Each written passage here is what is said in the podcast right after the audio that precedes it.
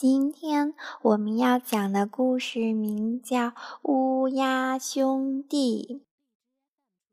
从前有两只乌鸦，它们住在一棵大树上。有一天，它们的窝破了一个洞。大乌鸦想，老二会去修的。小乌鸦想。老大会去修的，结果他们谁也没有去修。过了几天，洞破得越来越大了。大乌鸦想：这下老二一定会去修了。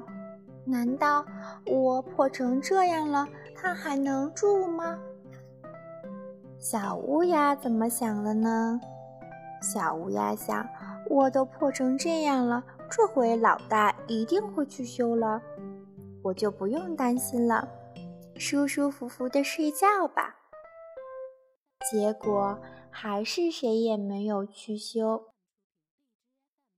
寒冷的冬天到了，西北风呼呼地刮着，大雪纷纷地下着，乌鸦兄弟俩。都蜷缩在破窝里，哆哆嗦嗦地叫道：“好冷啊，好冷啊！”大乌鸦想：这样冷的天，老二挺不住，他一定会去修的。小乌鸦想：我倒想看看，这么冷的天，老大还挺得住吗？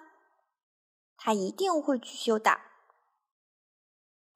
他们就这样想着，谁也没有动手去修那个破洞，只是把身子蜷缩得更紧了。风越刮越猛，雪越下越大，结果窝被吹到了地上，乌鸦兄弟俩都被冻死了。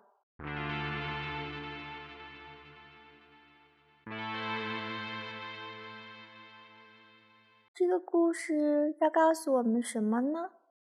乌鸦兄弟最后都被冻死了。小朋友们要记得，有困难的时候要想办法去解决，不要相互推脱，那样受害的是自己呀。故事讲完了，你明白了吗？晚安，亲爱的宝贝。